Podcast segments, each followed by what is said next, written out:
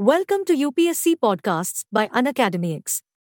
Let's take a look at the top trending headlines for the day. In the first half of the financial year 2023 to 24, the US became India's largest trading partner. During April to September, the US outpaced China in terms of trade with India. Chinese Coast Guard ship and a militia vessel involved in separate collisions with Philippine Coast Guard ship and military run supply boat respectively. COP27, the 2022 United Nations Climate Change Framework Convention was held in Sharm el Sheikh, Egypt. Over 35,000 delegates from 190 plus countries participated, with mixed outcomes and some notable achievements.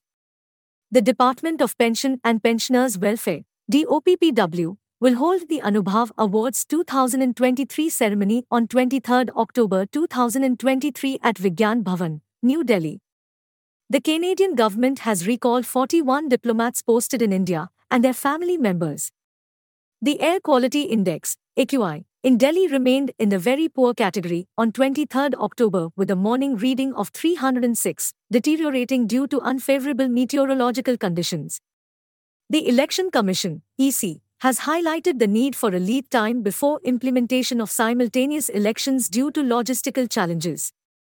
One in four Indian families with one or more members has been afflicted by dengue and other vector-borne diseases in the last three years, according to a survey by social media platform Local Circles.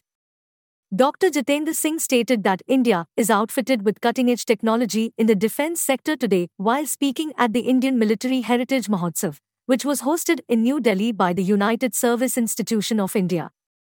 Union Home and Cooperation Minister Amit Shah will address the National Seminar on Cooperative Exports organized by National Cooperative Export Limited in New Delhi on 23 October 2023. Addressing the Kautilya Economic Conclave in New Delhi, Dr. S. Jaishankar said international financial institutions have not been able to respond adequately to concerns arising from rising debt and market volatility. According to the recent data from the Periodic Labor Force Survey, PLFS, for 2022 to 23, there has been a decline in the unemployment rate and an increase in the labor force participation rate, LFPR, in the country. Thanks for tuning into UnacademyX. For free access to daily current affairs and bite-sized lessons on all UPSC topics, download the UnacademyX app now.